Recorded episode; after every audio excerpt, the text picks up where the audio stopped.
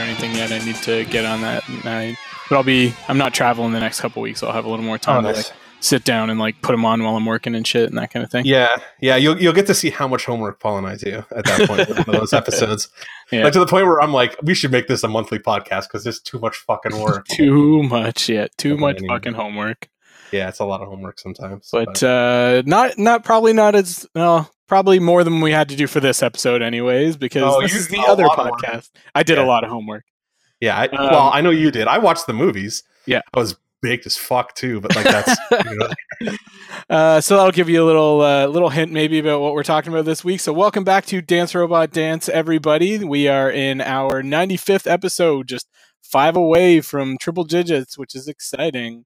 I know I did the math the other day trying to figure out who's going to host 100, and it's fucking Christy again. And I'm like, God damn it! I never get a good numbered episode. I never get an anniversary episode. Well, I need don't to know, skip another one. Yeah, well, yeah, true. I mean, I guess it depends on what we do because, like, technically, this is like I I hosted two episodes ago and then this one, so Mhm. uh, we'll have to f- well we'll work it out and we'll see. I think either way, Christie's I'm fucked. availability and shit either way. I, I think I'm fucked either way. So so obviously it is just just two of us here tonight myself tim i'm going to be hosting this excellent adventure and uh, we have our usual co-host mark with me how's it going, guys? Yeah, we're just the two of us today. Somebody's uh somebody's got a little Hollywood on us. yeah so- and then christy christy say say hello Chr- christy no oh oh no our computer shit out again no actually christy Yeah. Christy is uh, teaching her improv class again tonight, and uh, between my sort of work travel schedule and her uh, crazy, important, many things to do, very popular schedule, uh, she couldn't make it this week. So she should be back next week. But for now, uh, we're gonna have a two man, which Mark and I haven't done in a while, which should be some fun. Just uh, Yeah, it'll do be fun. Yeah, going back and forth. I just like to point out the fact that like I never miss episodes because I have no life whatsoever. Like it's I'm always here. Oh, I don't have I don't have a life. I don't have a life. I'm here for you listeners. That's why I'm here. and nothing better to do. Yeah, exactly.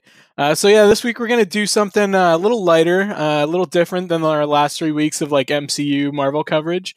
Definitely a little lighter than Infinity War, Oh yeah. and it's uh, gonna be based on some uh, pretty exciting news that we got this week that we shared on our Facebook page. But we'll uh, save that for a little later. Uh, to begin with, we do have some Marvel news to cover because we always seem to. There's always Marvel news. That's probably why. Yeah.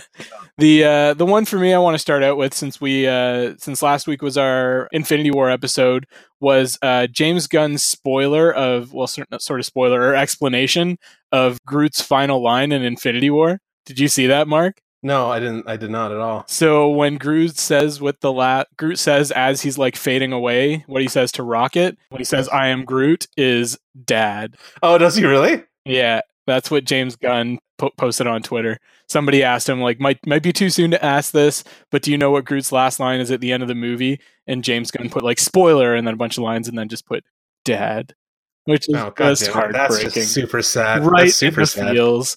But again, Yeah. that sort of goes back to like what we were talking about, where maybe they retcon that it's a different Groot. You know, might Yeah. be de-aged Groot, kind of or whatever. But um, Yeah, that's that falls more in line with like what he's been saying, where like it's actually a new Groot. Yeah. If he's looking at uh, Rocket as I wanted to call him Rabbit, but like I guess it's accurate. Rabbit, yeah.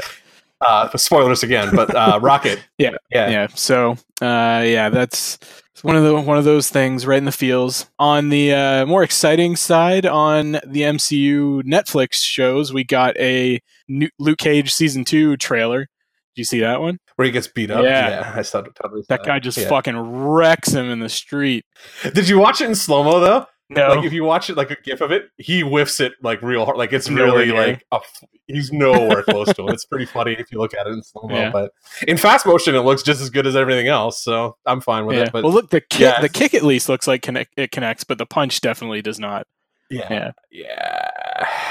but uh, yeah, it looks pretty brutal. So it'll be uh, apparently it's uh, Bushmaster is the villain here, so that'll be exciting. That's a deep cut. I know the name. I have no idea about the character. Yeah. yeah. It's like they're digging deep now. That's interesting. Yeah. So well, it looks looks pretty awesome. I'm pretty excited for that.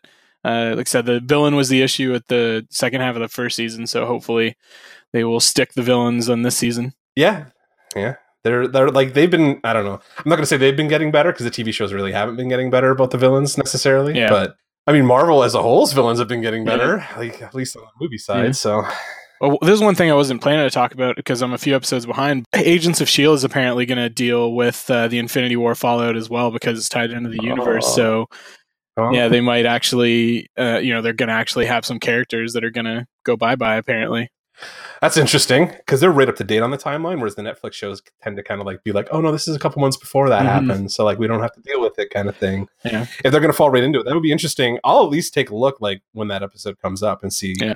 how it is. I have not watched that show in what are they in season five now? Yeah.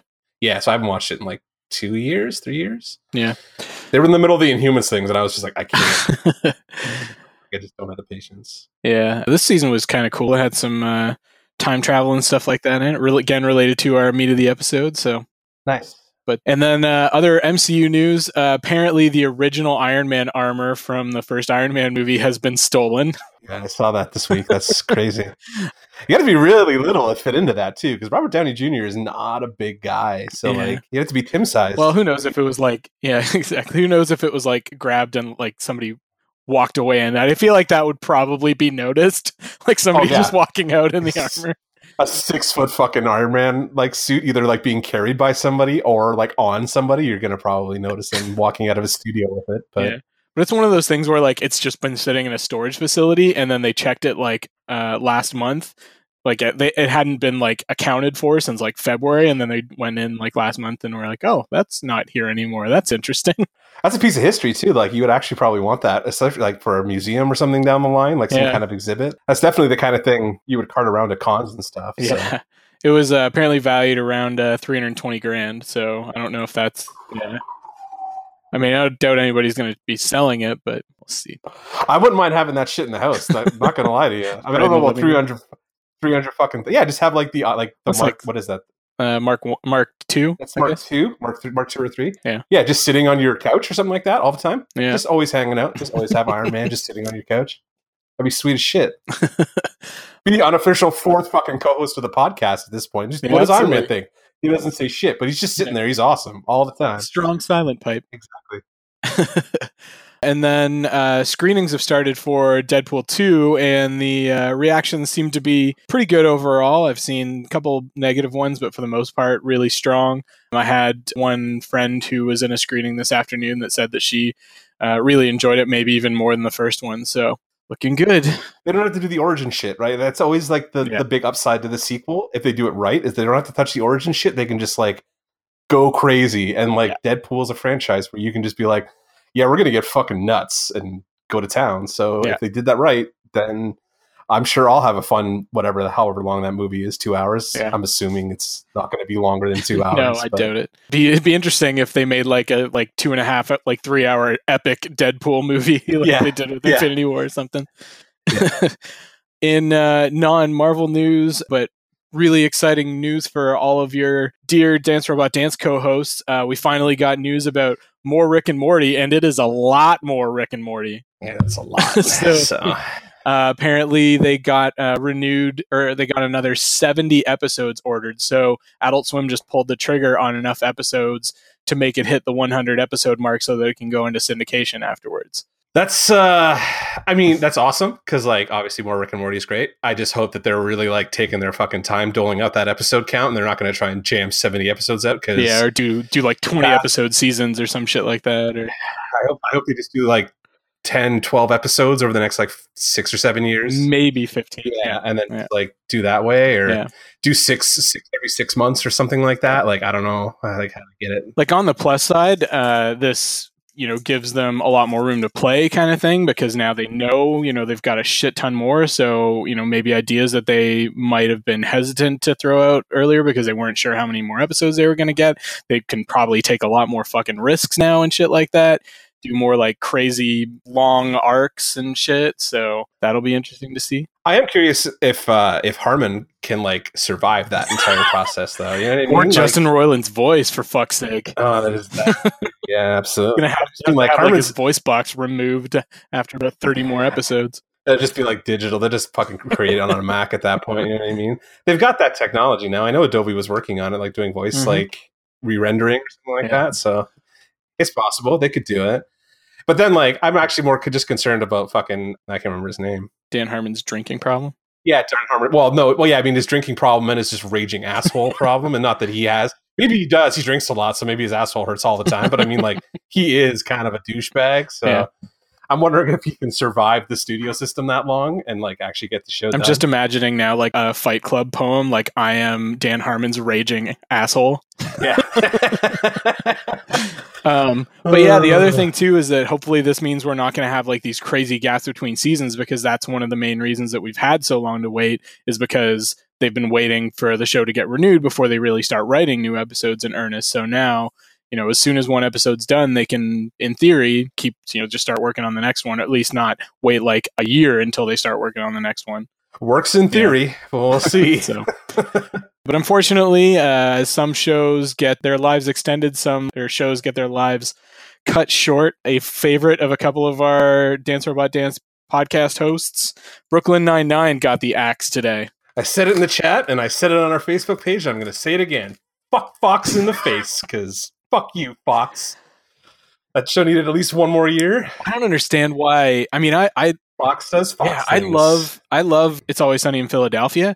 I don't understand why it keeps getting renewed, even though I love that show. When like something like this that obviously has a pretty similarly like passionate and large fan base is getting the axe. Maybe it's because like this is like straight up Fox rather than that's FXX or whatever. Yeah, I so think.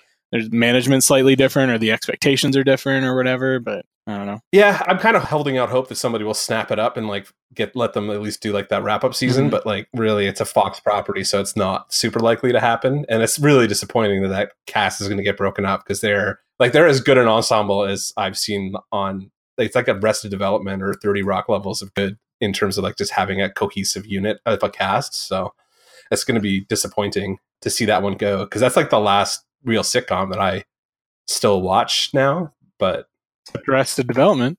Yes, although yes, Arrested Development is coming back, which Yeah. is that's Yeah, pretty season sweet. five. The Lord giveth and He taketh away. Yeah, absolutely. Season five will be returning on uh, 29th of May, so it'll be a late birthday present for me. My birthday is on the 28th, so next day I'll get to sit down and on on a long weekend get to. Oh no, is that what day is the 29th? The 29th. Oh no, the 29th is a Tuesday. Fuck. Why are they releasing it on Tuesday?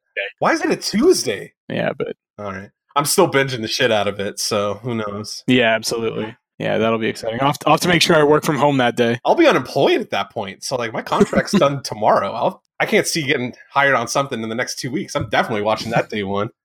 Nice. gonna get fucking you know do a wake and bake and just like binge fucking 12 episodes of uh, Arrested Development on that Yeah, absolutely. Let's see. And uh, this is maybe sort of outside the wheelhouse we usually talk about, but it's one of those really mythical projects that has been plagued with issues.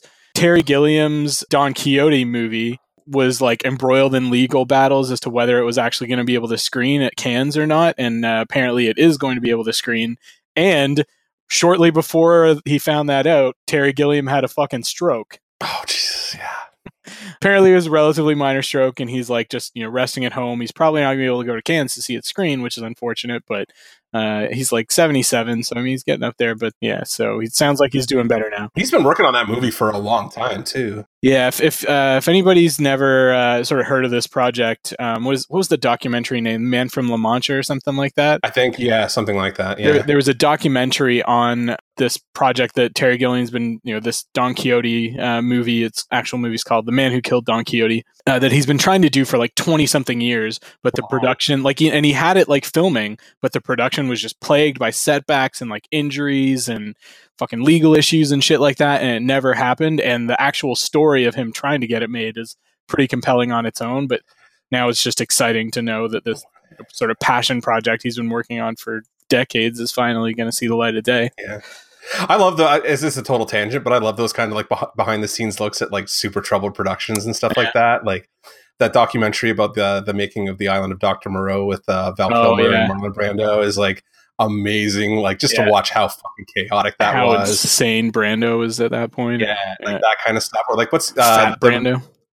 what's the uh the Shining one? The it's room oh, room uh, room two fifty seven, I think. room two fifty. Yeah, whatever it is. That one. Uh, that one's fantastic. There's Did you watch uh, um, Jodorowsky's Dune? No, So, no, yeah. I haven't seen. I've seen the movie, but I haven't seen. There, I know there was a Is No, there a documentary well, about it too? Yeah, so well that that movie that got made wasn't his movie. Basically, it was like Joe, Yeah. uh, Jodorowsky had like this totally different vision for it, um, and that movie sort of recounts like the movie or the his field production and like has a lot of really cool concept art and stuff like that of what he wanted to do with that story. So that's another one. If you like that kind of thing, I definitely recommend. Yeah, I'll take a look at it because there's. Uh, I just watched. Well, actually, I watched it a while ago. I think we talked about it on the episode. The uh, the the Superman, the Death and Return of Superman. Oh yeah, what happened? that that that one was really good. Yeah. And there's another one that is supposed to be either coming out or has come out. It's in that same vein that I'm like that would looks really good, and now I can't think of it. I just had it in my head and it's gone. Oh well, such is life. Yeah. Let's see what else happened. We got not one but two pieces of Rick Moranis news this week, which is really strange because Rick Moranis has been retired from film for like twenty something years at this point. Yeah, twenty plus years. yeah, like in the '90s. He retired. What was his last one? Like, was that I don't know. Honey or Honey I Blew Up the Kid or some shit like that? It was one of those. yeah. I think so. I think yeah. I think that was one of those. But Rick Moranis is just like genius level comic. Like I his he's so fucking funny that it's always sad to like remember that he's just not doing movies anymore. So Yeah, uh, yeah. Honey, we shrunk ourselves. He did in like '97, okay. um, and then besides that, he's done like some like voices and like a couple special appearances. But uh, that's pretty much it. Yeah. Like he did a couple like Bob and Doug reprisals and that kind of thing. Yeah, yeah, yeah. But speaking of Bob and Doug, one of the pieces of news is that he's going to be uh, joining the rest of his SCTV crew for a Netflix documentary that'll also include Joe Flaherty, uh, Eugene Levy, Andrea Martin, Catherine O'Hara, Martin Short, my mom's best friend, Martin Short. Not quite, but close enough. And uh, Dave Thomas. And the special is going to be directed by Martin Scorsese. That's crazy. The only the only name is missing off that, unfortunately, can't actually do it is Harold Ramis. I would love to hear Mhm. his like background stories on some of that stuff because he was writing and performing in that, and like yeah. he must have saw some shit. yeah. Hopefully they'll like bring in maybe some uh, some legacy interviews with him or something like that. Because I'm sure there's plenty of footage out there they could pop in. Well, he was a huge, like, huge influence on Oh, the, yeah. the the tone and shape of that show. Yeah. So Yeah.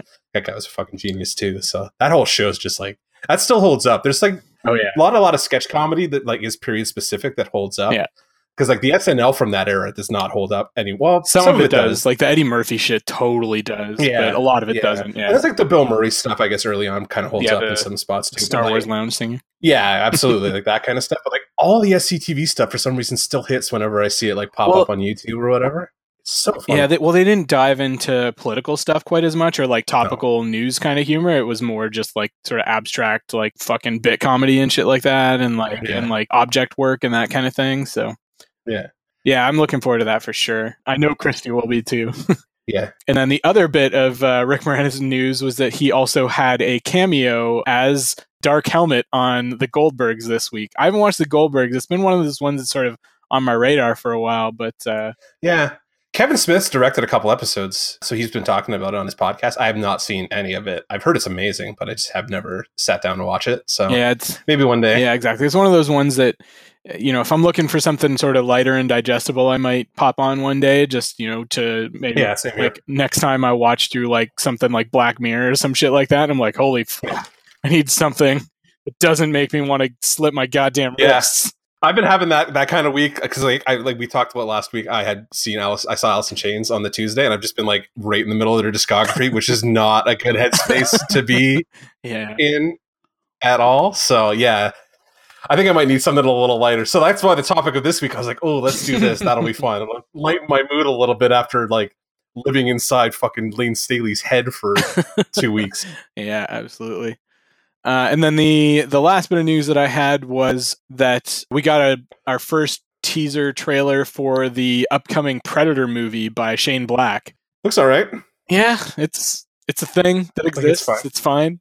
Yeah, I'll, I'll see it. Like I'll, I might not run out to the theater and see it, but I like Shane Black's Yeah. writing and stuff. So like I'll, I, I would usually see most of his stuff, Yeah. and I like none of the sequels to Predator have ever been good, but that first movie is a fucking classic. Yeah. Like it'll make you a goddamn sexual tyrannosaurus. like that's a fucking genius line. I think there was kind of like a divide in our generation. Like you were either like a Predator fan or an Alien fan, and I fell solely on the Alien side. I was I was a little bit of Oh, both. okay. I think. Like I well, I like the I, I actually no, I guess because I think both franchises have had their low points kind of Oh yeah. Well, some of their low points were the same fucking movies. Well, th- there's that also is a thing too. You know what I mean? But like, fucking think- AVP. At least like Aliens got two two really good movies under its belt, whereas the Predator really has like it has one good action movie, not like a Yeah. great film by any stretch of the imagination. Which like I'm not going to say Aliens is a great film, but like Alien is a fucking masterpiece. So Yeah. yeah, which Predator does not have. But Yeah. honestly, that first movie is just like it's a romp. It's a, it's a solid. Yeah, yeah, it is. It is absolutely. Yeah, so that was it, uh, except for sort of our meat of the episode news, which I'm going to save uh, for a little bit. So, with that, uh, we shall move on to our Geek of the Week. Yeah, you're on your own, buddy. Sorry. Yeah, not filling it. Not helping. You got to do like the really high one. There it is. There it is. do Christy's little thing. All right. Yeah. So, this is our segment where we talk about the geekiest things that we have done in the past week. So, Mark, what is that for you? I'm gonna talk about God of War again because I'm like I spent a ton of time with it on the last weekend and a little bit during the week this week. It is by far the best game I played on the PlayStation 4 so far. It's ridiculously well put together game. And if you are a fan of the original and hesitant because it's changed shit, dive in. It's still awesome. If you hated the original, and this is even more important, if you did not like the original trilogy because it was Kratos is an asshole or it was too over the top with the sex and violence and stuff, go pick this game up. It is a fucking classic. Like this is a 10 out of 10 game. So yeah, I was you I, if you're on our Facebook page, you saw uh, Michael Taylor and I nerding out about the axe return mechanic that they use Oh, in that yeah. game. So yeah, it's been that's yeah, and how it's a uh, Mjolnir knockoff or it's whatever. a, it's a very it's very reminiscent of uh, the way Thor's hammer responds to him. So yeah, but it is it's a very satisfying mechanic to have in a game to huck a giant heavy axe at some at something's head, and then see most of that head fall away when you pull it back with magic, kind of thing. It's yeah, it's Nice. a fun fucking game. So if you have the mean, I highly recommend giving that fucker a shot. You see, Polygon did a video this week uh, where they had the voice actor for Kratos do dad jokes. Oh my god, that would be amazing. Since Kratos is uh, dad in the Kratos, new Kratos. Kratos, Kratos, sorry, sorry, sorry, gamers. Yeah, I am the non-gamer on our podcast. Yeah. uh, yeah. Christy would be fucking rolling, be like, rolling her grave if she was dead. Yeah. maybe Well, she she might- is. She might. Maybe be. she is. We don't know. We don't know. I was just talking to her like a couple hours ago. I'm sure she's fine. Voice actor Chris- Christopher Judge, who is on what Stargate SG One and has done Yeah. a ton of fucking voice work. Yeah. yeah. They had him do a bunch of dad jokes that were really fucking hilarious. Yeah, he does that. Like his voice is just nothing but like the graveliest, lowest baritone you can possibly. get. Boy, mm-hmm. That like big booming. yeah. Yeah. yeah, it's pretty awesome. So him doing dad jokes would be fucking genius. That's funny. Yeah, absolutely. All right. Well, in my case, my geek of the week is work travel related, as many of mine have been over the past six months. So I was in uh, Southern California for an exhibition and found myself in Long Beach, just about 20 miles down the road from Disneyland.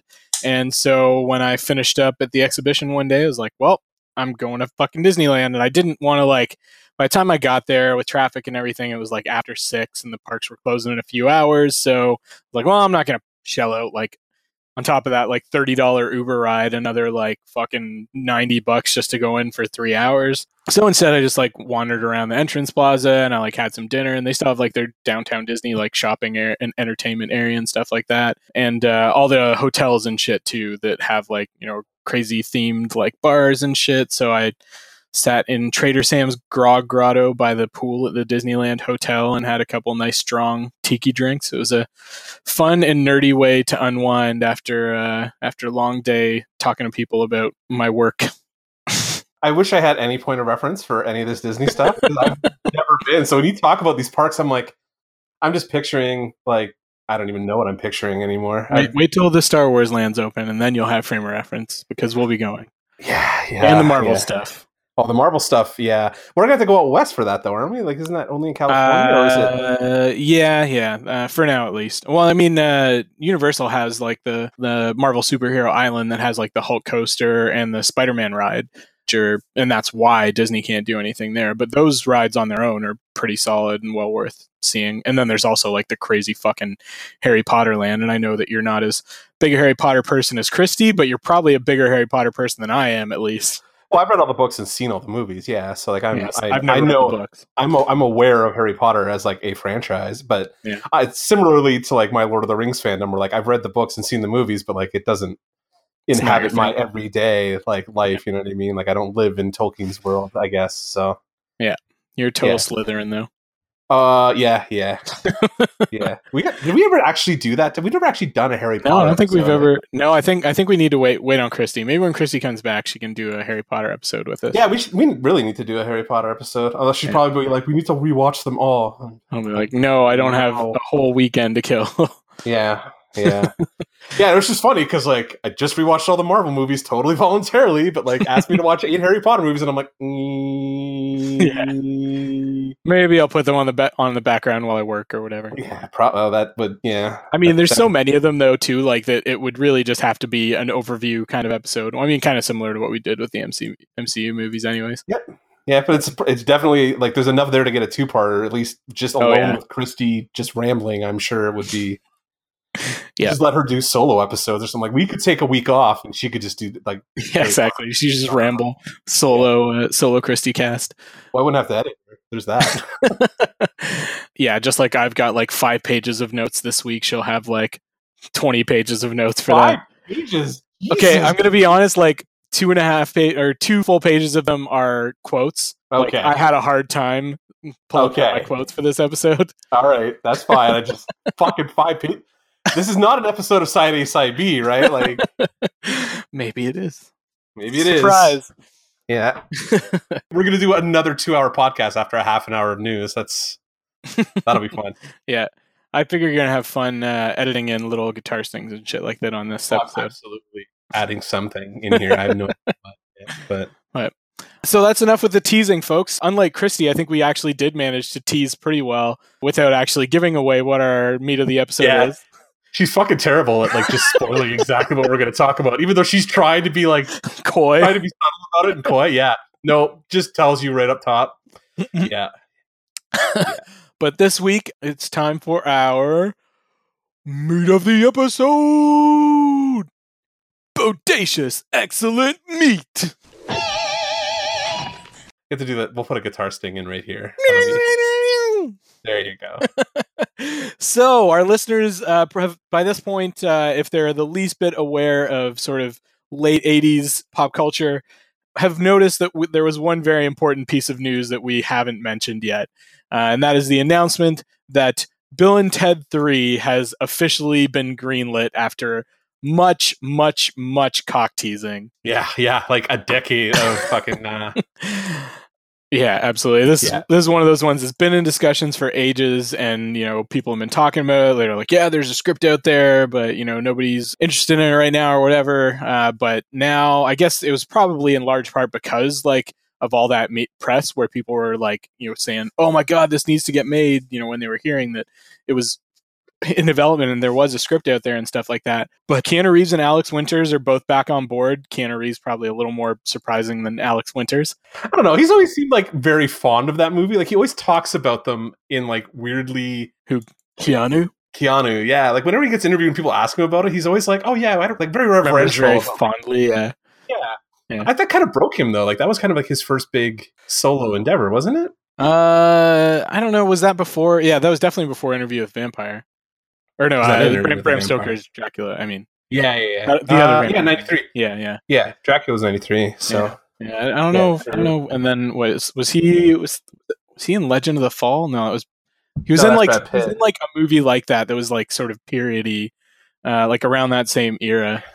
Um, yeah, but I mean, like in terms internet, of folks. actually actually getting him fans, I think this is the one that like people were really like, "Oh yeah, he's the funny guy." Yeah. He has as well. Yeah, But, he's definitely I mean- skewed very hard away from that now.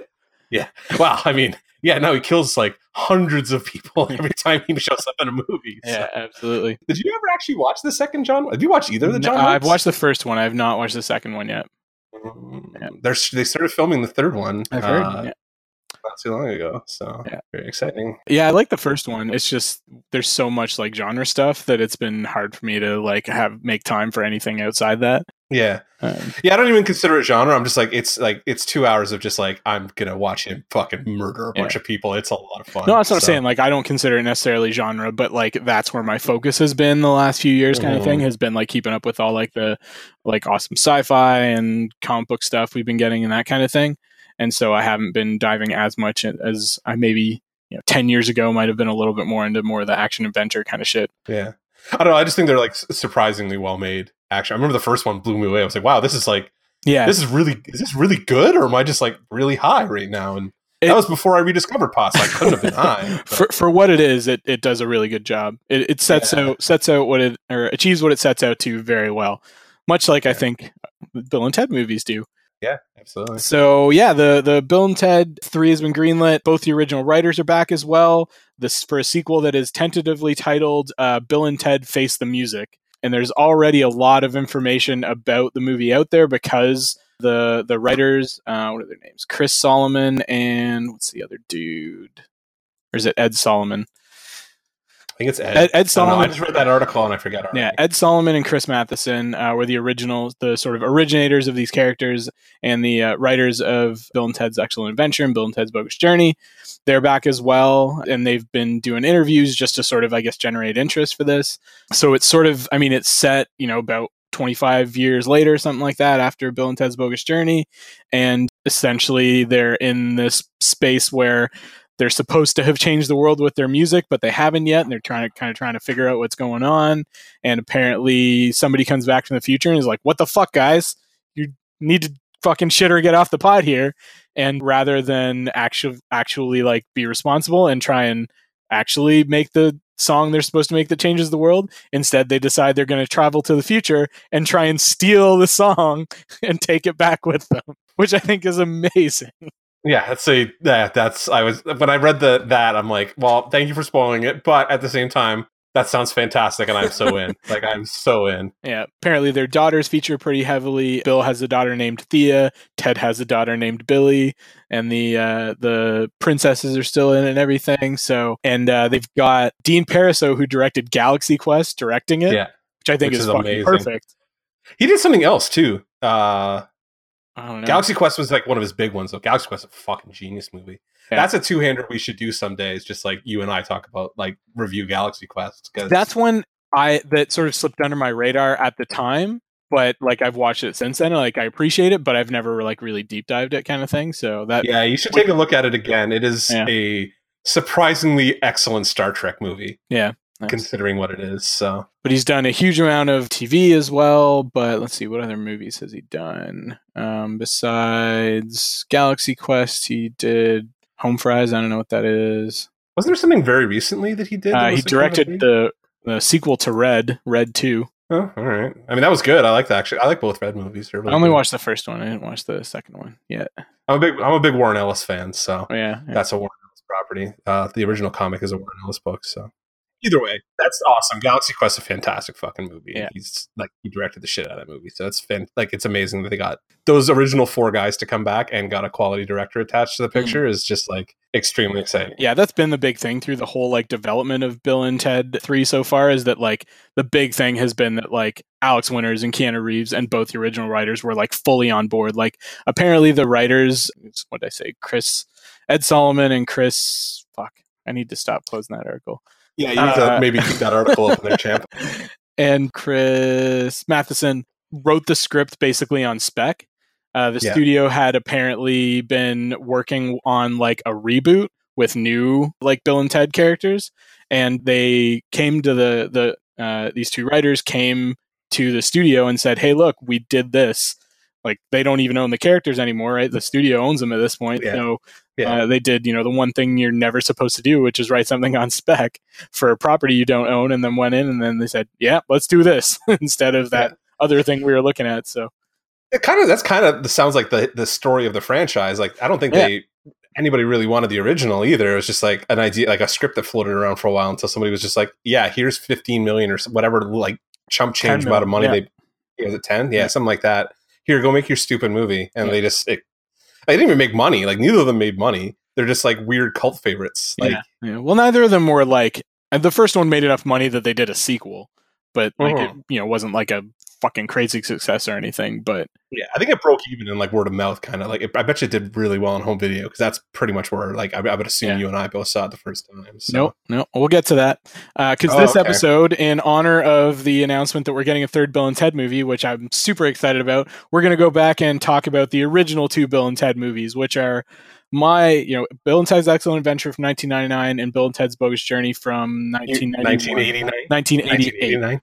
1980. Did I say 99? You said 99, yeah. No, not Yeah. 99. 1989 and Bill and Ted's Bogus Journey from 91, um, which are a couple of my favorite comedies of all time, as I'm sure I've mentioned on previous episodes. I know I have. Yeah, oh, absolutely. My sister and I used to fucking recite whole scenes from these movies on long car rides because we'd just seen them so many goddamn times. We'd like act them out with like our stuffed animals and shit like that. But this is going to be interesting for me because up until now, like, you know, I've watched them, but I've never really like sat down and and like analyzed them or like thought about why I like them so much. It's just been, been one of those constants in my life. Yeah, I uh, I'm- I had a similar reaction as I started to like look through your questions and start to think about them. Like, I actually don't really have an opinion about this movie, except for like I will sit in front of it I anytime love- it comes on. I love this shit. Like, it's this is my yeah, like it's it's it's so dumb, but I love every second of both of these movies. Like, I, I like why do I like them? I'm like I do not know. Like, like so, folks, I didn't notice a bunch of weird shit like about them. It's, it's very interesting. Yeah. So so this may be the most in-depth conversation that, that anybody has ever had about Bill and Ted's Excellent Adventure and Bill and Ted's Bogus Journey. I I'm totally okay with our podcast being the only place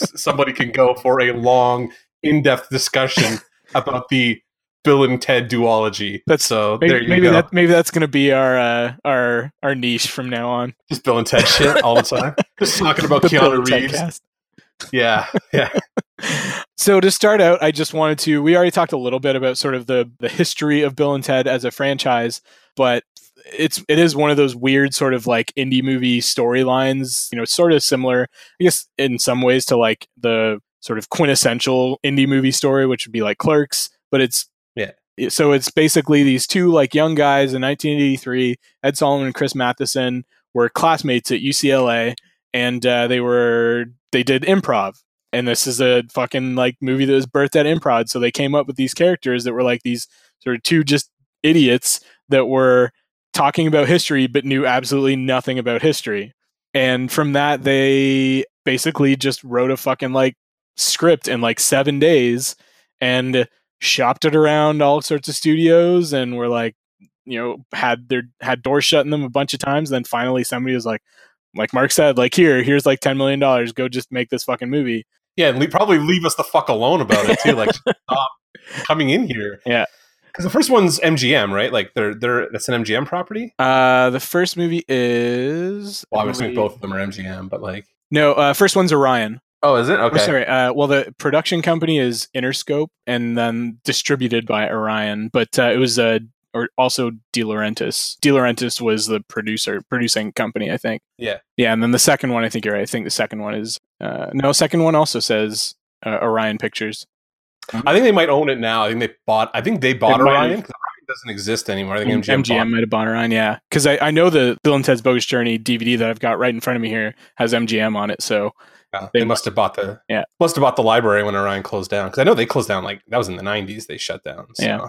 Yeah, and then we get this fucking weird offbeat movie that just came out of nowhere and like just ended up developing this like crazy cult following.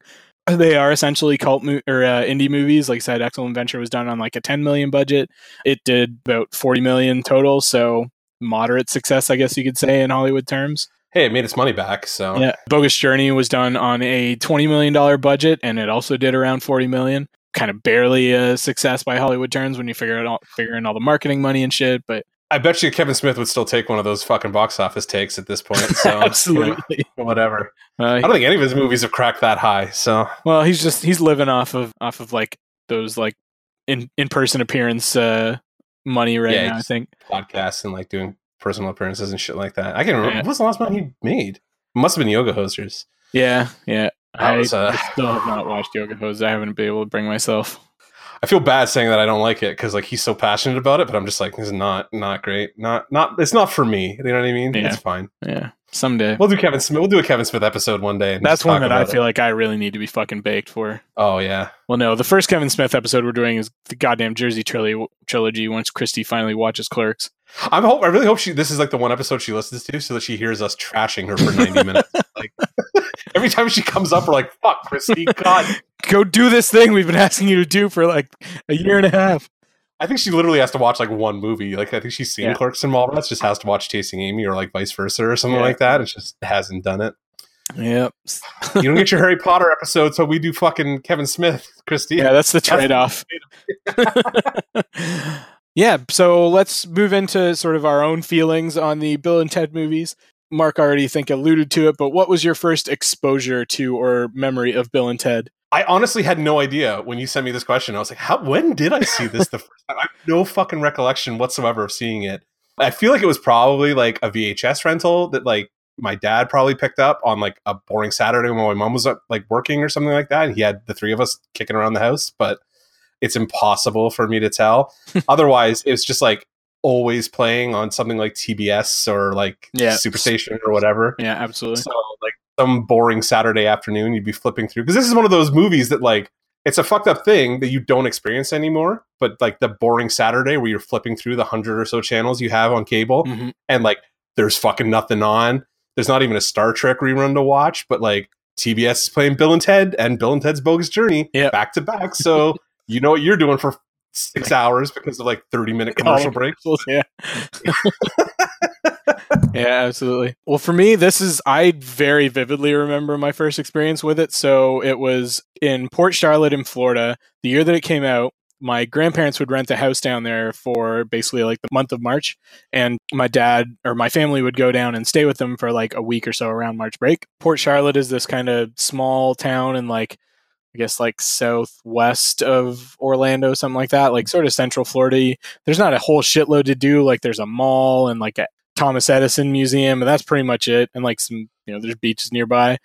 And so we would like, you know, it was more just my parents like wanted to go somewhere and just relax for the week kind of thing. So we would have to like try and find things to do. And so my dad just like took us to the movie theater one night and just took us into like whatever was playing kind of thing. And like Bill and Ted was one of the things he was playing. He's like, oh, a comedy. It's like PG or PG 13 or something. It had to have been PG 13, I imagine. Yeah, probably. There's a lot of swearing in that movie.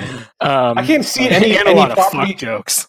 Yeah, there's a lot of fucking jokes. But like I also can't see any movie that has George Carlin in it not being rated R, regardless of what his role in it is. Like I feel like if he's in it, It's automatically. everything around it should just be rated R because Yeah. George fucking Carlin. So because I'm I know that my mom wasn't there because uh, there's no way that my mom would have let my dad take us into even like a PG-13 movie.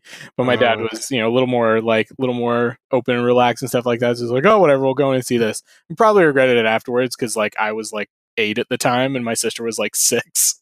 oh, Jesus. but so yeah, we went in saw this fucking movie and all of us were just like laughing our asses off. Like just loved it.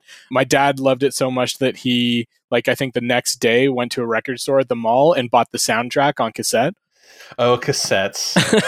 They're making a comeback, you know. The Yeah, worst fucking audio format in I the know, history the of time. Terrible low God damn it. Yeah.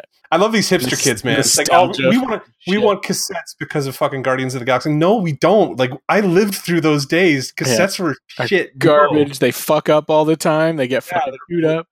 Yeah, they sound like dog shit after three times through. Like, no, Yeah. just get the CD, you fucking idiot. Like, Next, they're gonna want like terribly compressed like mini discs or something like that.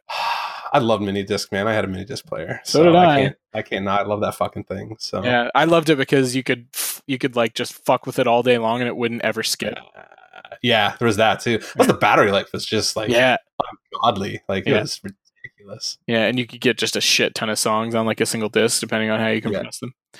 Anyway, Yep, yep, yep. All the shit we did before we had fucking iPhones and shit, right? Like, yeah, absolutely.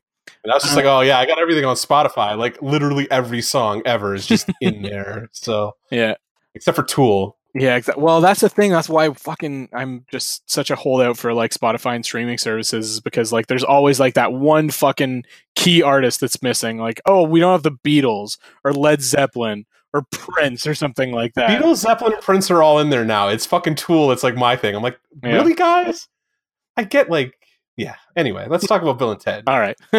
so I mean, ultimately, like if you told somebody what this movie is about that had never seen it before, like they would just fucking laugh in your face. So like, no, there's no way they actually made a movie like that. Like it doesn't sound like it should fucking work based on just the plot synopsis. It sounds like you and I high on acid made a movie. it's pretty much what that fucking movie sounds like. You know what I mean? It's like, no, it's two fucking idiot metalheads who go back in time and like meet historical figures. Like that's ridiculous. Like it's the weirdest premise of all To, time. to pass their fucking history report yeah, because, exactly. because they need to change the world. Yeah, yeah, and they're and they they're destined to be like the next like bigger than Nirvana like godly level band. so yeah, absolutely. Yeah. But neither so- of them can play fucking guitar. but obviously it does work because it's had like this crazy lasting legacy and this crazy pop culture following uh, and cult following and stuff like that so what is it that endears you to these movies and to these characters what is it that makes it makes these movies work for you Uh I mean, it's, I think it's just like they're they're so likable in spite of being so dumb. Like they're so well meaning. they're earnest yeah they're earnest. You know what I mean? Like they're and I the movies too. Like they fall in this weird time period. Like because they're so very heavily focused on like because they're music fans and they want to be musicians. There's like lots of references to music, but they're in that weird nebulous late '80s spot where like hair metal's kind of gone away. Yeah. but pre grunge. So you get these weird references to like kind of metally stuff like Faith No Faith More More, and yeah. like like that kind of stuff. Or Primus, I think. Iron Maiden and yeah, like that kind of stuff comes up, and it's like this is a weird spot to be in. Where like in a year, all of this is going to get completely blown off the map and Mhm. replaced with like Nirvana and Pearl Jam and shit. But like they live in that weird space where Guns N' Roses had happened and kind of killed hair metal properly, Mhm. and then Nirvana was not quite there yet, and it's just like I don't know. It's it's a weird time in music history. Yeah. This is a weird like time capsule of that's kind. Of, it's like this in the first Wayne's World movie. Yeah, and it's well, and especially like that that like SoCal sort of culture on top of that, like that weird sort of surfer culture that was Yeah. really just around those like few years as well, kind of thing. Like the uh, was it like Chip and Pepper, uh, like hypercolor shirts and shit like that. Like that's all Yeah. right around this this era as well. Yeah, it's I agree. Really fucking weird time. Yeah, it's just like a very and it's like it's just a very strange like zeitgeist that they managed to capture that like is very alien to anybody who was not in California in like 1988 for those three weeks or whatever. So Anything else, or is that pretty much it? that's pretty much it for me. Yeah. All right. Yeah. Um, So for me, this is one again one of those questions where I was just like, I really have to actually think about this because I've never put the thought into it. It's just been something I've sat down and just consumed and enjoyed. But Yeah. looking back on it, I think there's a few different things for it that make it really work for me. First off, it's a really interesting balance of multiple genres. You get like that goofball comedy side, the sci-fi, the time travel, the like historical period stuff. Very inaccurate in historical Yeah. period stuff though. Admittedly, not exactly striving for accuracy. no, not at all. Not in any way, shape, or form. But No. at least they again they commit to that as well like at least Yeah. like you know the costumings and stuff like that are really well done yeah so it's also like the writing and humor and editing i think looking back on it with sort of a more critical eye are pretty fucking clever in a lot of places Mhm. like it's it's a well written movie and really well paced movie i think Yeah, it's weird like that a movie like that would end up being like put together as well as it is like on the technical level. It's like Mhm. it, there's no there's not a lot of fat on it. Like it's very like i mean succinct and just like yeah. Well, yeah, exactly. But like they just like nailed like this really good three act script that like Mhm. lasts 90 minutes. You get a ton of laughs. I, you're not really learning anything, but you're having a blast the entire time. And you, you Yeah. well, you're learning shit that's not right, I guess, if you're paying attention, which is great. But yeah, it's weird. It's a weird. They're they're a weird set of movies that are just like way too much fun. Like they don't. They're they have no business being as much fun as they actually end up being. Yeah, yeah, exactly. That's yeah, that's that's a big part of it for me. And another thing is, especially for a comedy, it treats the sci-fi and time travel stuff with a reasonable amount of like legitimacy and and sort of accuracy like the the time travel paradoxes and shit like that and like where they go back in time and set stuff up for later and that kind of thing and like stuff in the past that they do affecting their future selves and that kind of shit Well, that's what I like is that it's, it's internally consistent, like the Yeah. way they build It obeys that its the own time rules. travel. Yeah, it obeys its own rules like to the letter. Like they do such a good job of like these are the rules of how this works, and Mm. we're just they stick right to it the entire time. So the movie just has this like you understand everything. internal consistency. yeah, Yeah, Yeah, absolutely. And I think like I don't think this fucking movie works unless you without this casting. Like not just Bill and Ted, but like all the historical figures, the parents, Yeah. like fucking death in the second movie, yeah. De Nomolos, Rufus. Literally, George Carlin is like. I, you have George Carlin like that's amazing to me. That's actually probably one of the reasons why I go back to this movie so much is like I'm a huge George Carlin fan, and it's Mhm. just nice to see him not just being a hateful, spiteful old bastard. Sometimes like it's fun to just see him having a blast, like getting paid and like Yeah. cracking cracking wise in a movie kind of thing, as opposed to Yeah. being on stage just ranting about how shit society is and like whatever that he Yeah. like his comedy was. So Um, and the other thing for me that uh, I think has sort of helped it to endear and or endure, I should say, over time is that the effects are pretty fucking good for the time, and they hold up pretty well for a movie of this budget and this age. And I think it's just because they didn't like try to overextend. Like they just did simple effects that were effective and used Yeah. editing in a lot of places and that kind of thing. Yeah, and like the like the, I mean, you, there's obviously some like weird green screen shit you can see like when they're Yeah. doing like the, the time travel sequences and stuff, Mhm. but they hold up in that way. Like like Ghostbusters holds up because they're all kind of hand drawn effects and stuff like that, where there's kind of and shit like that. yeah, like a lot of it, just holds together a lot better than like early CGI shit does. I think so. hmm All right, so we're we're obviously already sort of treating this a little different than we normally do our movie reviews. So some of these questions are a little bit off the wall, but the next one that I had was these movies are maybe for me like the best example of like the comedy like movie montage sort of thing. So I asked what your favorite montage sequence is from these Bill and Ted movies. Does the mall like the the all of them getting Oh, arrested? the mall chase absolutely Okay. counts. then the mall chase is clear like the clearest answer like it's fucking genius like everybody has their own little bit to do and they all end up in the same spot like it's just so well like put together and like orchestrated and yeah. and you see shit in the background of other scenes and stuff like that like there's guys getting busted behind joan of arc and shit like Yeah. there's all kinds of crazy like it's just such a good job of like like you're in the scene and like everybody's having their little adventures on the side but they're all kind of like you can see them in the background and all that kind of stuff and You got that fucking screaming uh, extreme song in the back. Yeah, that's what I mean, man. Like that weirdly like hair metal shit that they were doing. Like, oh, it's so strange. But yeah, I think that that's kind of the, like my number one. I was gonna ask if hell counts. Is hell? Oh is yeah, I think, I think montage that counts. Yeah, I think that counts. because it's kind of weirdly like choppy from scene to scene, even if Yeah, it is they're like they're switching back and forth between multiple settings stuff. So yeah, So, I mean, so. that's hell. Like I was I was fucked up last night when I watched it, and like the hell thing tripped me up pretty good. Like it's pretty cool to like watch if you're a little blazed. So, and I was not just a little blazed; I was extremely blazed. So, yeah.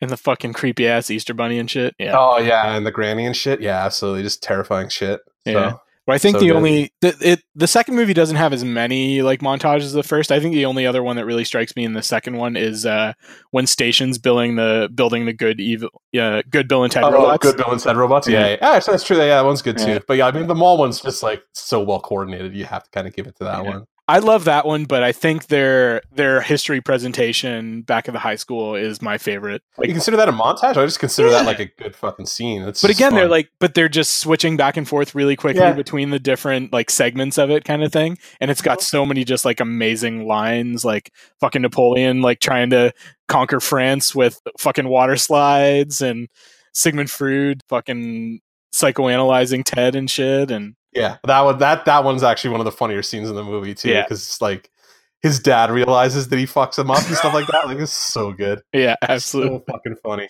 Yeah, yeah, that one that one's definitely my favorite. Um, but no, I, I do love that that whole fucking mall sequence is outstanding. Like one of my favorite scenes in the movie is Bill, Billy the Kid and Socrates uh, trying to pick up the chicks at the fucking food court, Yeah, and then yeah. Fro- Oh yeah. Freud comes out and he's got like his with the fucking corn dog, yeah. he's like Yeah. gesturing at them while he's like Yeah. psychoanalyzing them and shit. And then he goes limp because he's, you know, getting shut down. Yeah, As well, you creepy German fuck. So Yeah. All right. So clearly, the first movie, as we've discussed just now, relies very heavily on those uh, historical figures. It does fucking movie doesn't work without them. Um, so, who is your favorite historical figure from Bill and Ted's Excellent Adventure, and why? Joan of Arc? No, I just think she's. Because she looks like Um, Lauren Mayberry. Kind of, yeah. Absolutely. I was like, that was really that tripped me up. I was like, wow, she looks a lot like Lauren Mayberry. Anyway, Actually, I think Genghis Khan, and just solely for that montage. Bob Genghis Khan. Yeah, exactly, Bob Genghis Khan. But like when he's trashing the fucking mannequin and like getting chased by the mall cops and shit like that, and he's got like the fucking shoulder pads on, and he's got the aluminum bat, and he's riding a skateboard down the fucking aisle and stuff.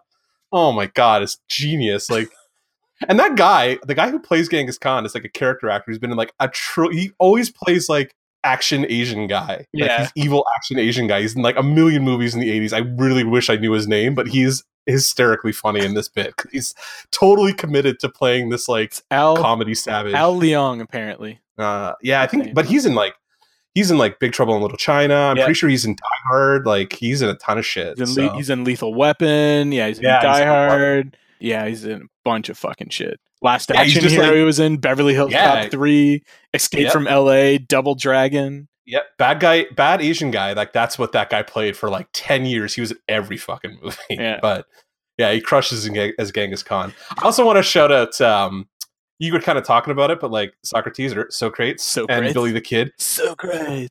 just the way they kind of like pair the two of them off for some reason, like they just become Well, they- best friends because they're like so the first weird. two that they pick up. Yeah. Yeah, but it's so weird to see like this philosopher and this gun shoot like gun shooter just like just bond over the fact that they were the first two in the fucking booth or whatever. Yeah. So No, I mean all of those all those historical characters they just cast so well. And most of them are like uh character actors as well. Like they're guys you're like, yeah, man, I feel like I've seen that. you know, that's like the hallmark of a character actor is like, man, I feel like I've seen that guy somewhere before kind of thing. yeah. But you can't exactly uh, figure out where. Well, with the exception of fuck, I think I've seen that guy somewhere before. Is probably the most said thing on this podcast. So Yeah. Fair enough. Holy shit. Apparently the woman that played uh, Joan of Arc is also a was a uh, member of the fucking Go-Go's. So also had a music career. oh, that's interesting. Not a big Go Go's fan, but like But a very like very similar like I would say CHVRCHES is like the Go-Go's of like yeah, it's the Go Go's of like 2018 or whatever. Yeah, yeah, it's fair, totally Wow. fair. That's uh that's crazy. Yeah, I That's I don't think she actually has a line in English in the whole movie. She speaks French throughout the whole thing, Yeah. if I'm not mistaken. Yeah, absolutely. So for me, it's uh, absolutely fucking hands down Napoleon. I just love the absurdity of him going and trying to conquer Waterloo because that That's yeah, that reference was totally lost on me for probably about, like the first 10 years that I was watching this Yeah. movie. And then finally, like, there's a, there were a lot of jokes like that where like I didn't end up actually getting them until like later in life. Like, oh my God, it's fucking Napoleon like trying to battle Waterloo over again kind of thing. yeah. But like in his fucking long underwear, the fucking medals on his underwear. I love that he keeps the piggy pin on the whole fucking movie. Too. So stupid. I love the ridiculous that fucking Deacon takes him on a double date to this like Yeah. Dave and Buster's fucking restaurant. Like clearly the girl he's with is like fucking 14 or some shit. Yeah, at best, at best, 14. And yeah, and then they give him the fucking Ziggy Pig button that he wears like right above his his medals for the rest of the movie, like a fucking Yeah, badge of honor for finishing the giant thing of ice cream. yeah, so ridiculous. So. Yeah, I don't know who that. I think that character actor is not somebody that I ever actually saw anywhere. Like I do not recognize him from anything else. Yeah. But he fucking crushes that. Like his like his scenes in that movie, he's so funny in them. And all he really has to do is work with like physical comedy because he can't speak the language, right? Like he's not interacting properly Mhm. with people. It's just facial expressions and like getting beat up or going Yeah, down water like slides like an idiot. primarily, and Yeah. he does it so Yeah. well. But like Yeah, he does a great and then. I I I fucking love uh, where they're bowling one, and he like really surreptitiously like cheats on the score and just adds a one in front of his, so he's winning. yeah. And then uh, when he fucking fucks up and like throws the gutter ball, and then just starts Yeah. yelling, "Meh, meh, meh, meh." Yeah. Like that was Getting a definitely bunch the of shit past the radar. Yeah, absolutely. Just like just saying shit 19 times in a PG movie, but in French. that was that. That's how they got away with it in Star Trek: The Next Generation. They actually had Picard say merde on on broadcast TV Yeah. because it's in French and no American censor is going to catch it. But you know, he said it like three times. So there you go. and that is uh, that's easily the first French, first foreign swear word total that I think I ever learned. It's probably a lot of people's first like French swear word that they learned. So, yeah, so Napoleon for me, fucking hands down. I love that shit. All right, so the next one, uh, we've already been quoting the shit out of these movies, and they're obviously just super quotable movies. So this was the question I had the most trouble with, uh, obviously, because as I mentioned earlier, I had like fucking two and a half pages of quotes. So Mark and I picked out our like top five quotes from these movies, and I'm gonna impose that we have to recite them in our best Bill and Ted impressions. Okay. so go ahead, in no particular order. Yeah, so I don't actually have like an or I have like my number one is definitely my number one, but that's about it. The other ones that like caught my that caught my attention. You killed Ted, you medieval dickweed. yeah. So fucking good. The only true wisdom consists in knowing that you know nothing. That's us, dude. Like, That's so good. that was one that I definitely picked out as well because like that was one thing that actually has rung true for me later in life like as I went to grad school because you get to that point like where you realize how little you fucking know. Yeah, yeah. Well, that's my everyday. So thank you for bringing that up. I'm just gonna curl up my Alice in Chains records again. So good times. How many have I done? Two, I think. Yeah, Two or three. Those two. Ted, yeah. If I die, you can have my Megadeth collection. But dude, we're already dead. Oh. Well, then you're yours, dude. Awesome. oh, thanks. Fucking funny. Yeah. The other, like, I only have two more. So the, it's really just the last line of the movie because it's George Carlin just mugging for the camera, and they do get better. Yeah. That's I love that shit because they're just terrible. Yeah. And then the the other one's like, if this isn't everybody's answer, they're they've never seen these movies before. If you guys are really us, what number are you thinking of? 69, dudes. Best fucking line of the movie. And then air So good. guitar. Yeah, and then air guitar, exactly. and I will cut that so that we have air guitar after we say it together. so there you go. Yeah, so that's that's by far the best fucking line in the movie. Like I laugh my ass off. To this day, I laugh my ass off whenever they say that because it's just like they're so happy to say yell sixty nine. Neither of those guys have seen pussy since they were born They're at that point, with themselves. they're so happy about it. So great. Oh, was that five or was that four? I don't know who gives a shit. Okay. I mean, the ones I some of these ones are like the ones that I just most identify this. So the like, I am Bill S. Preston Esquire, and I am Ted Theodore Logan, and together we are Wild Stallion. Yeah, so good. The, another one is uh, is not a Bill and Ted line. Well, it kind of is, but uh, it's when they're battling or playing against death to try and get like Yeah. the chance to go back. Where they death just keeps getting more and more fucking frustrated over the time, and like it's they've uh, uh, they've just beaten him at like the vibrating football game, and Bill looks up at Death and says, "Best of seven? and Death says, "Damn right." Damn right. Damn right. Yeah, absolutely. oh man, I like that. act- That, that, that. Speaking of character actors, that guy's in everything. Bill, Bill Sadler, yeah. Yeah, yeah, yeah. Um, yeah, he's he's fucking amazing. He's my favorite part of uh, of Bogus Journey for sure. Yeah, yeah, absolutely. During their presentation, when after uh, Freud is done psychoanalyzing Bill and or uh, Ted, and then he asks Bill if he wants to go, and Bill says, "Nah, just got a minor Oedipal complex." Yeah, so good. Miss, Missy's in the back, like Yeah. looks over the history teacher's like, "What's that mean?" Yeah so Oh, good. That was another one of those lines that like I didn't get until I was a lot older, but like looking Yeah. back like that is fucking gold. Yeah, it's so funny. so funny. That's the best part of the sequel too, where like when she flips fucking uh, da- flips between their dads. Yeah, That opening scene where he's just like, "Dude, I can't believe Missy dumped dumped your dad and married my dad." Shut up, Ted.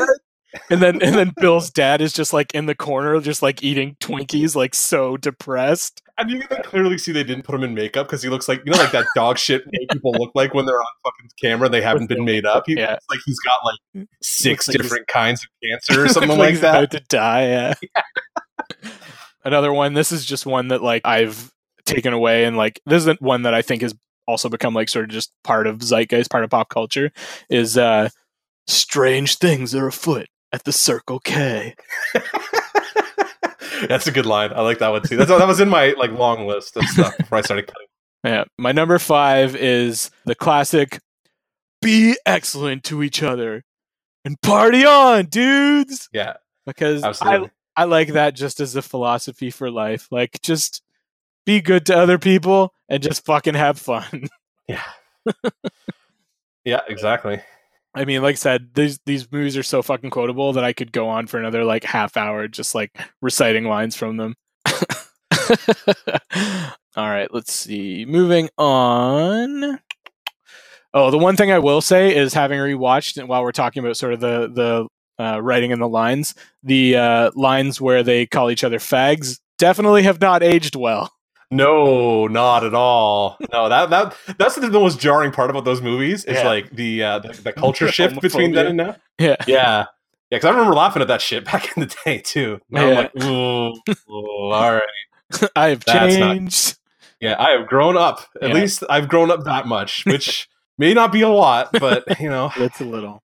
Uh, but we something. we just talked a little bit about Missy, but that's I just I feel like we need to talk a little bit more about Missy because she's one of the best fucking plot points of both movies. Oh man, the bit where they land in his in their backyard and like they cut off the hose and she just gets up, totally nonchalant at all this insanity. It's just like there's soda in the fridge and just like walks. I'm like, I, just, I love the names they come up with. They think they're fucking like pulling one over on her. And Oh, she's yeah. dumb as fuck, so they are. yeah, like, absolutely. that's where they come up with like the Bob Genghis Khan. They're like, this is Socrates Johnson, and then Yeah. get to Abraham Lincoln. They're just like they're just out, and they're well, he's just like, uh, and, uh, Abraham Lincoln. Yeah, yeah, so good. I love that too because it looks totally like they're both just ad libbing these names. They're like, we didn't not writing anything into the script, just make up shit on the spot. It's got to be bad, bad shit on the spot. Like, oh, Dave- so. Dave Beethoven. Yeah. Oh yeah. But yeah, I just I love like Ted fucking with Bill over Missy. Like, remember when she was a senior and we were freshmen? Remember when I asked her to prom? Yeah, shut, up, Ted. Uh, and I absolutely love like Bill's dad closing the like fucking Missy in Bill's bedroom. Yeah, the. That's fucking classic. he gives Yeah, it's him money. He's like, go out and get some food, and then he closes the door on him. And then Ted's like, now your dad's going for it in your own room. Shut up, Ted. Shut up, Ted. Oh, I like her doing the, uh, the second one where she's doing the seance. yeah, And like before they really start, they're like, dude, I can totally sit down. Your mom, sure. It's your mom now, dude. Yeah. It's like, whoa, you're right. Move over, dude. Yeah. but my, I think my favorite part of Missy is how it's like heavily implied that she was fucking banging the history teacher too. Yeah. He's like, Mr. Lawrence, tell him hi. Yeah.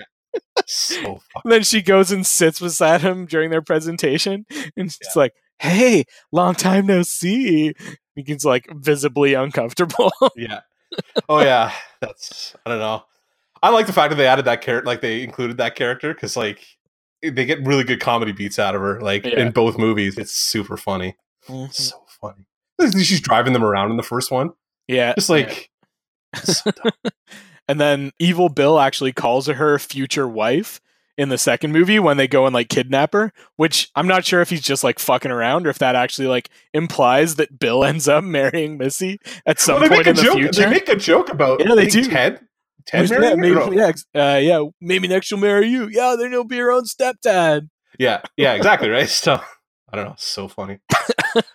also hot. I would say hot. She's pretty also hot. super hot yeah absolutely all right here's where i want to just uh we haven't talked most of our talk so far has been about excellent venture because that's like really the like one that really has that like cult status but i love Bo- uh, bogus journey as well like i don't usually watch one of these movies without watching the other so i just want to take a little bit of time and appreciate that movie on its own Wait, are they separate movies? I thought they were just like they practically are they might as well be I don't know. Just watch them back to back whenever I watch them now because I'm going to watch one, and I may as well just sit like it's 90 minutes. Like I'm not, you're not killing a lot of time there. You know what I mean?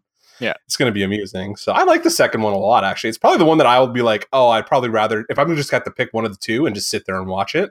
I'd probably pick Bogus Journey just because it's like it's really ridiculous, like really Yeah. ridiculous. So Yeah, that's what I love about it is that is that they like they easily could have just like sort of rehashed the first one, but they obviously wanted to take it in like a really fucking different direction and and sort of just jack things up a bit and they absolutely succeed at that. Oh. you all right there? oh, I just threw up in my mouth a little. Good. I'm to leave that in the episode too. That's gonna, yeah. that- no, that'll be a that'll be a cutout for the uh, the mucus cast. Oh yeah, it'll be my one contribution to it compared to you two sniffly fucks. but yeah, like they could have just had like more time travel or another school report or something like that. But no, they take it in a fucking totally different direction and they fucking kill them both and make them go through like all realms of the afterlife. Like conceivably, they go through like purgatory, sort of limbo, hell, and heaven. And yeah. I think this movie is just as well written as the first one. Uh, I, don't, I yeah, I think I I place them like right like neck and neck. I don't think one's better than the other really. Like yeah, they're they're very different, but yeah. Yeah. In some aspects, I like Bogus Journey better than I like the other one. It's just like it's a little bit more of a romp. The first one's a little bit more like we're gonna try and like teach you things, even though we're not really teaching No. anything accurate. But it's like they get a little caught up in like the going back in time stuff, and it's like all right, that's fine. But like Yeah. the second one's just like the two of them dealing with this insane, ridiculous situation, like a couple of fucking Scooby Doo characters for all intents and purposes. yeah.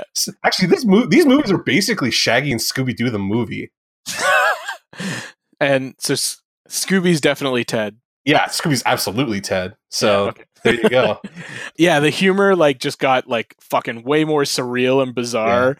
Oh, that whole hell sequence, like high or not, is a trippy fucking experience. You know what I mean? Like it's a weird. I'm pretty sure I had nightmares of that fucking hell sequence. As a I don't kid. know. I, I like some of it. Like it's pretty well shot too. I was actually surprised. Like they do a lot of like there's some camera trickery that's pretty like and the lighting and stuff like that. And yeah, Yeah. the set design and stuff is very well done for like a 20 $20 million movie like from 1991 that nobody was expecting Yeah. literally anything from. So and it feels has that like nightmarish feel too, like where things Yeah. are sort of like distorted geometries and that kind of thing. Like they Yeah. did a really good job on the set design and stuff like Yeah. that, and the camera angles and shit and that hell stuff. Yeah. I think this movie shifts a lot of the best lines over to like death and to evil Bill and Ted. Yeah. Oh, even Bill and Ted get like every good line in this movie. Like they're fucking hysterical. I mean, like they're really inappropriate. That's the only time I don't feel guilty about laughing about the the the, the gay jokes is when it's those two making them because it's like they're Yeah, such a pair of pieces of shit. Of course they're Yeah. gonna say that kind of crap because I don't think regular Bill and Ted say anything like that in the second In movie. the second, no, I, not that I can remember. Having just finished watching it like ten yeah, I was minutes gonna say before you, we ju- recorded. you just watched. it. I was high when I watched No, it, so I'm not expecting yeah. to fucking remember anything. But like you, you, you just watched it before we recorded, so Yeah. But yeah, and like I said, Death gets so many fucking amazing lines in it as well. Yeah. But I love just how fucking in depth they go into like the Ingmar Bergman shit. yeah, Like the Seventh Seal send up, which is one of those things that like you don't need to have seen that movie to really like understand it. But if you do, it gives you just an even more of an, uh, an appreciation for that shit. Well, it's a really like there's a lot of weird little coy like nods to cinema, like other stuff too, like other whatever media too, because like even Mhm. like they're watching Star Trek at the beginning and it's that Gorn Yeah. episode, and like Yeah. then they go to the spot, like That's they kill they them go. on the spot where Kirk and the Gorn fight. I was like, oh, that's really cool because they're like probably living right down the street from it because it was shot just outside Yeah. wherever the fuck like in California. So Yep. that rock formation is still there. Fucking love it. Yeah.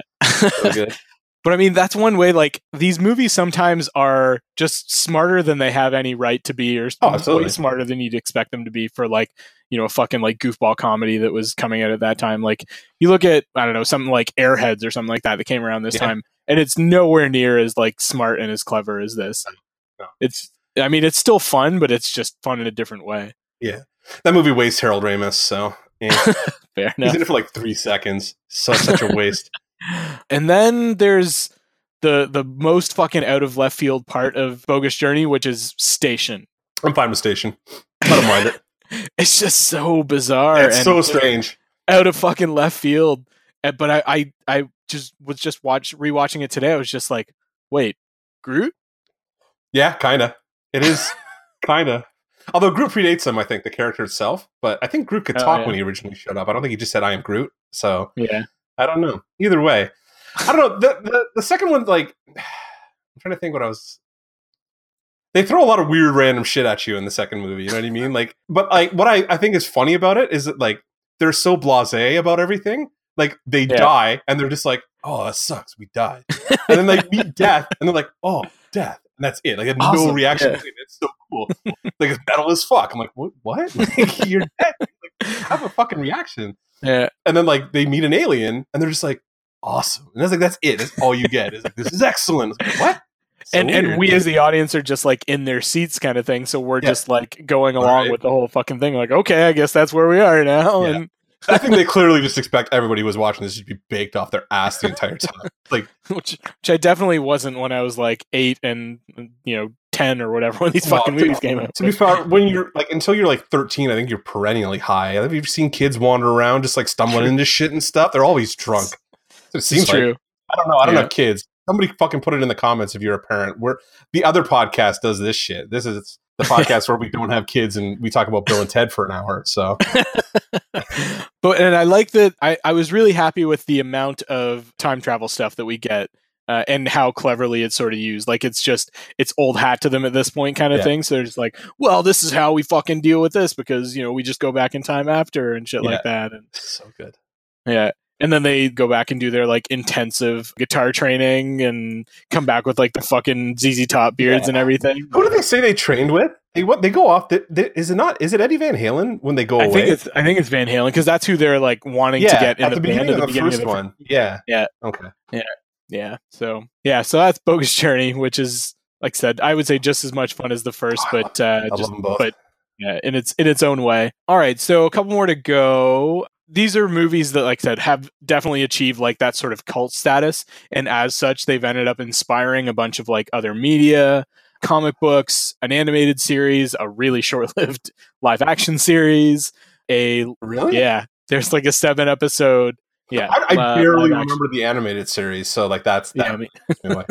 and a really long running, like 25 something year plus running stage show at Halloween Horror Nights at Universal Studios that just ended up like it had Bill and Ted every year were the main two characters, but it would end up being sort of like a send up of the year's pop culture in a really like probably like PG 13, like plus, like 14A rated R sort of uh, way, which is a lot of fun too nice. so and and the soundtracks as well so between all of that uh what is your favorite like bill and ted legacy item like related content tribute whatever I actually like ha- don't actually have one because like I remember the animated series vaguely, but like I don't have Bill and Ted is referenced in other stuff, and I'm always like, oh, nice Bill and Ted reference or whatever. Like, Yeah. they'll do the phone booth joke, which Mhm. may or may not be also a Doctor Who joke. Like, I'm not really sure because like I've seen a couple things being like, yeah, it's total coincidence they use a phone booth. I'm like, how can it be coincidence? Doctor fucking Who is doing like well apparently they were it was originally going to be like a 69 chevy van or something like that too close to Back to the Future? but then back to the future Yeah. and so they're like okay let's make it a phone booth Either way, I don't know. Yeah, I don't like some of this stuff. Like I have the soundtracks, but like I don't. There's nothing else about this franchise that I'm like. I like.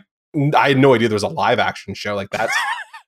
I think i've seen like a very short clip of it and it was absolute garbage Oh, I'm sure it was fucking terrible, but like it just blows me away that I didn't even know about it. That's craziness to me. So Yeah, this absolutely is the soundtracks for me. I have seen a lot of those Halloween Horror Nights shows, and I think there's a bunch of them like up on YouTube and stuff like that. So they are a lot of fun. If you're a Bill and Ted fan, and you've never seen those, go check them out. They're a fucking blast. And the guys that they get to play Bill and Ted are usually really good too. But this question is mainly just fucking an excuse for me to gush about the soundtrack some more, as I did enough. on our uh, on our soundtracks episode. Uh, so if you haven't listened to that already, uh, go back. It was episode sixty three. These are hands down my favorite soundtracks overall. Uh, between the two movies, I have just listened to them over and over and over again, and they've got so much like amazing, ridiculous fucking like that late hair metal kind of thing. A lot of the bands are like Southern California bands, there's, but there's also stuff like Faith No More and stuff like that, and Primus on the Bogus Journey soundtrack as well. Primus, who I'm going to see uh, in a couple weeks because they're opening for Mastodon on their current, t- current tour. So Oh wow! yeah, it's gonna be a heavy night, but it's gonna be fun. Yeah, Yeah, absolutely. yeah I'm excited. And the second one has my favorite Kiss song of all time, "God Gave Rock and Roll," the like just fucking anthem at the end that rolls through the credits. Yeah, I have to just make a note. Fuck Gene Simmons, but I mean, like, yeah, that song's awesome. So Yeah, yeah. I, I sort of toyed with the idea here, like if maybe on a future like guest spot on side A, side B, I assign those two fucking soundtracks. that's if it, if it's allowed, if soundtracks are allowed. we're gonna we're, we're we'll probably get into sound. We haven't done any. We haven't talked about like doing compilation stuff yet. So no, you, you definitely We- we have a- into Romeo and Juliet soundtrack on that Cardigans album, though. yes, yeah, absolutely, yeah. Well, that song was like the centerpiece of that soundtrack. So Yeah. yeah, it was gonna- definitely going to be something we come Yeah. up to. Yeah, I got to go back and listen to these soundtracks because they are they're probably very much like that t- that same kind of time capsule that I was talking about earlier, and that they're Mhm. in that weird like post hair metal pre grunge phase, but lasted like eighteen months or something ridiculous like that. Like it's Mm-hmm. such a short window of time between like I don't know, like Guns N' Roses becoming the biggest band on the planet along with Metallica, and then like Nirvana just wiping everything else out. Yeah, a couple Nirvana, years like later. Pearl Jam and Pearl Jam and Chains and and that. Soundgarden and all that kind of stuff. Yeah, absolutely. So it's just like a weird, like a weird, like two or three year period where like this couldn't have happened at any other time because it just fits inside that little like window. And like you couldn't have had these characters be grunge heads or anything like that. And like hair metal's too ridiculous to be for them to be fans of, but like they fit in that weird like alternative metal spot that like Yeah. pre grunge like just works Like perfectly the, for the, them. like ugly kid Joe and shit Yeah, like that. Faith No More, like yeah, the Faith No More period of Yeah. time. You know what I mean? Like that period of time. It's yeah, just like absolutely. like a year and a half. You know what I mean? Like there's like very little time in there, but that's just where this movie, that especially the first movie, falls right in the middle of. So All right, so uh, looking forward to this sequel. Like I said, we have some sort of story points and stuff like that. But what are you hoping for from Bill and Ted 3? What sort of tone, what sort of story points, what is there particular closure or something like that you're looking for? I mean, if they can just catch the feeling of those first two movies, I will be. I'll be fucking surprised. First of all, because I don't know how you're gonna catch that. Like that's lightning in a bottle kind of. Yeah, almost, that they have almost 30 going years on? later. Yeah, especially because it's like this weird like stakeless romp of two idiot metalheads. Like, how do you capture that? Especially when they're now like well almost fit, probably fifty something now. Yeah, I guess like kids. No, they were like they're supposed to be like 16 in the first movie.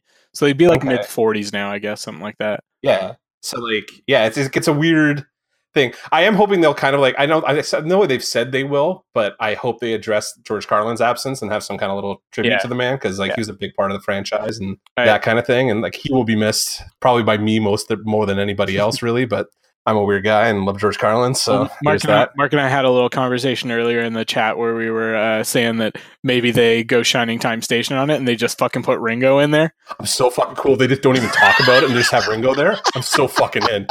Ringo just wanders around pretending to be George Carlin, pretending to be Ringo or Rufus. Fucking genius. Like if they don't do that, they're fucking up. I mean, he's a knight. I don't know if you can get Ringo now. He's like Sir Ringo, is he not? Like he's a fucking. Or is he I the only Beatle who has still not. No, uh, well, I mean, he does like tour and shit is with like his whatever it is, Ringo Superstar Band or whatever. But like that's a genius fucking. They don't even mention it. Just like Ringo shows up as Yeah. It's like five people will get the joke, but those five people will be like, "That's fucking good, well played, guys." Because that's exactly the kind of joke they would do. They did like they do Seven Sealed, and they do like weird, obtuse fucking Star Trek jokes. Like that's Yeah. exactly the kind of joke they would totally do because Yeah, super meta, and six people care, but those six people are gonna die in theaters when they it. watch. Yeah. So that's that's pretty much it for me, man. Like acknowledge George Carlin and don't suck, please. like yeah. Well, I can't imagine that at have a John Wick cameo and let him kill everything. like that's I can't imagine at this point like having put this much into getting it going and like having had the studio throw out their other idea in lieu of this. It's got to be Mhm. at least decent. It's just a matter of if they stick the landing I'm still curious about like what a reboot of that movie would look like because like with like millennials or something. yeah, but I mean like it, it it's such a weird niche that you have to fit inside to do that movie. Like it only works in that weird little like time window where like payphones are still a thing and like Yeah. Popular kids listen to rock music because like who the f- no that doesn't happen anymore. Like Yeah. you know what I mean? Like, it's just a weird like how do you pull that off now? I just turn it all like super urban and go hip hop with it, but like that's not going to be something I want to watch. You know what I mean? So Yeah. Yeah. So for me, I'm looking for kind of like a Clerks 2 vibe to it. yeah, I can take that. like they were, you know, looking forward to their future and hoping to do like great things and get out of this kind of rut that they'd been in, but for whatever reason they just can't do it. I want to see sort of like between the first and second movies where we got that like fucking sharp left turn into totally different territory. I want to see that again here, but which sounds like what we're going to get because they're going to go to the future, which we've just barely seen a little bit in the first movies. I can't wait to see what their future looks like now because they've changed it between the the first two movies. Like there's little differences in the Yeah, fashion and stuff. I'm curious to see like how ridiculous it gets now. Yeah.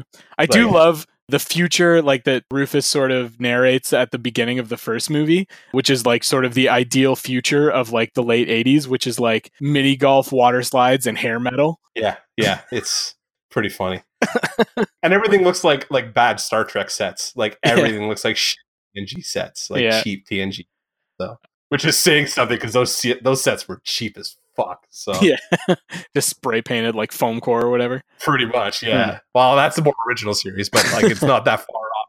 80s, So I think it's going to be really easy, interesting to see sort of what goes wrong because if you look like basically the end of Bogus Journey, looks like they're fucking on track to do what they set out to That's do. what I mean. It feels like a big retcon, doesn't it? Kind of like Yeah, to have them it- like like wipe away the end of the second movie. And I'm wondering if they're gonna retcon that or if they're gonna be like that all credits happened, don't but then or or like something just happened at the end of that that like set them way back or something kind of thing. Uh, maybe. or yeah, I don't know. I'm curious to see like, are they going to get everybody back? Like, is Death going to come back? They haven't really said anything about that because he's supposed to be part of the band and shit. So, like, I guess does he come back? I don't know. the, the good evil good evil uh, or good Bill and Ted robots Good Bill and Ted robots. station fuck. Yeah. yeah. Could you imagine? How do you pull? That's what I don't get. Like, how do you pull this movie off in 2018? It's such a weird like 80s thing. Like, it's a strange movie to like make now. Yeah, So- yeah. I'm curious. Like, it's it's going to be interesting. I think what they need to do is just stick to what's worked for them in the past is just commit and make it earnest as fuck. Because Mm-hmm. uh, this is one thing that I've been seeing, like in some of the interviews and stuff that the uh, writers have done, is that so much of the comedy and shit like that that we get now is really like cynical and downbeat and or really dark and shit like that. So if they can pull off something where it's just like these two like fucking happy-go-lucky idiots that are just trying to change the world make you know make the world a better place or whatever and get some fucking tail along the way then all fucking power to them Yeah, absolutely, man. As long as they're still rocking out the Faith No More, I'll be happy. That's all I care about at this point. Bring Mike Patton Uh, back, god damn it. all right and last but not least just sort of a fun question to finish out would you consider yourself more of a bill or a ted and why Are they different characters? Like i think there's a difference between them just like left and right hand on the same. I don't even picture them as separate. I I don't know. Uh, I probably neither really, but I did take that online quiz you sent me, which was Oh, yeah. bizarre and dog shit, and it said I'm a Bill, so I guess I'm a Bill. I did not take the online quiz because my desktop was already broken today and I only had one computer left and it was my laptop and I didn't want it to fucking get riddled with viruses. Well, I'm behind enough fucking like firewalls and VPNs and shit over here that I I'm okay, but Yeah. yeah, I was a little like, all right, probably Rufus. I'm probably closest to George Carlin if I'm gonna pick a Yeah. character from all that shit. So yeah, I think if I had to go Bill or Ted, I think I'm definitely more of a Bill. Between the two, I see Bill as a little bit more like optimistic and more of like the idea man. Like Yeah. Ted's more like the sort of fly by the seat of your pants, like yeah, just and like ladies man kind of guy. yeah. Well, Keanu's very pretty, so I mean, good on is him. true. Yeah, and I think at one point Bill even like says to Ted like when they're gonna go talk to the babes, he's like, "You're the ladies, man." Yeah, And yeah. they That's go up and just recite some lyrics to him. Yeah, yeah. Hey man, if you can use your fucking Guns N' Roses lyrics to pick up chicks, Yeah. go to town. Doesn't work in 2018, but you know, like maybe it works in 1618. So there you go. Yeah. Or whatever period they were in. I can't remember anymore what year that Every was ti- supposed to be. Every time they pull out lyrics when they're like trying to philosophize and shit like that is just amazing. Like, Every rose yeah, has its thorn. Yeah. So good. just like every night has its dawn. Yeah. And then at the end, death. They just go back to death, and he's like, "Every rose has its thorn." Yeah. So good. Or the And dust in the wind shit. Yeah. Dust in the wind, they're trying to- All we Socrates? are is dust in the wind, dude. I love the fucking great joke in that where like he says it properly and then he's like, look it up under Socrates. Like, because it's ridiculous. So yeah, it's He's like, Socrates. Greece, dude. Socrates. Yeah. Yeah. it's under it's under Socrates. Yeah, it's under Socrates. Such a good fucking joke. yeah absolutely. Oh man, I love it. yeah. Obviously, we've had a lot of fun talking about these movies, but we would love to hear what you guys have to say as well. So if you have any input on the uh, Bill and Ted movies, and if you don't, you're fucking doing life wrong. You can uh, hit us up at Facebook at uh, facebook.com slash dance robot dance. You can email us at, at dancerobotdancepodcast robot dance podcast at gmail.com. You can hit us up on Twitter at DRD underscore podcast. So yeah, let us know if you have answers to any of our questions. Who's your favorite historical figure? What makes these fucking movies work for you? What's your what are your favorite quotes from Bill and Ted? We want to hear from you. And if you're not already subscribed, you can do so on Apple Podcasts, on the Google Play Store, on Stitcher, ShoutEngine, or most places that you can find podcasts. And with that, we shall say good evening. Say goodbye, Mark. Party on, dudes. Thanks for listening, everybody. San Dimas High School football rules. yeah, we have to end on that, right? Like that's the end. So we have to cut right there. Yeah. There it That's it right there. Just a little guitar sting, and then we'll call it a day. Awesome. Excellent!